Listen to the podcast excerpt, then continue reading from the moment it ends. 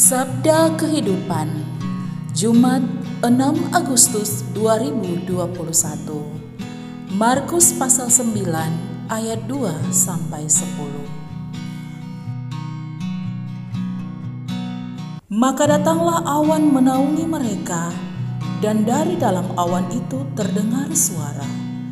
Inilah anak yang kukasihi dengarkanlah dia saat Yesus berdoa di atas gunung Tabor, ia berubah-ubah.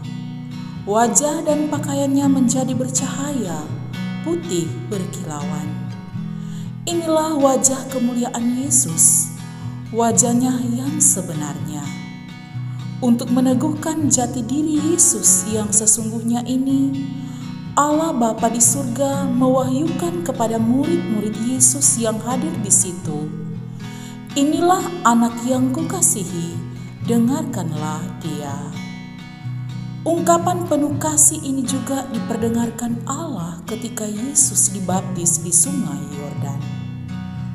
Bila kita renungkan lebih dalam, pernyataan kasih ini disampaikan Bapa sebelum Yesus memasuki dua peristiwa berat dalam hidupnya.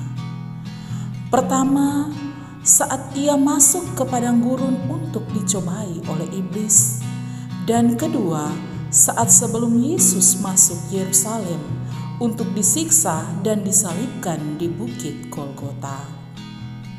Suara kasih Allah ini memberi kekuatan bagi Yesus untuk bertahan menghadapi godaan iblis dan menjalani dengan tabah, hinaan dan cercaan, siksaan dan derita salib. Allah seakan ingin berkata, "Apa pun yang terjadi, engkau adalah anakku yang kukasihi." Demikian juga halnya dengan kita yang sudah dibaptis dan menjadi anak Allah dalam Yesus.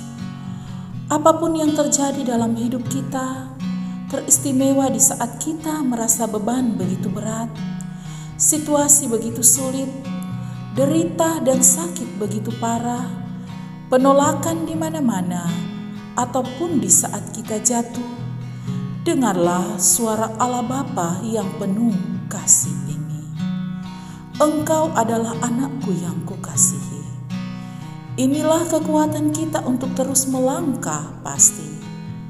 Sampaikanlah juga ungkapan kasih ini kepada orang-orang yang kita cintai. Orang tua, anak-anak kita, pasangan, saudara, dan sahabat, pasti memberi mereka kekuatan. Selamat hari Jumat pertama di bulan Agustus, Hari Kasih Tuhan.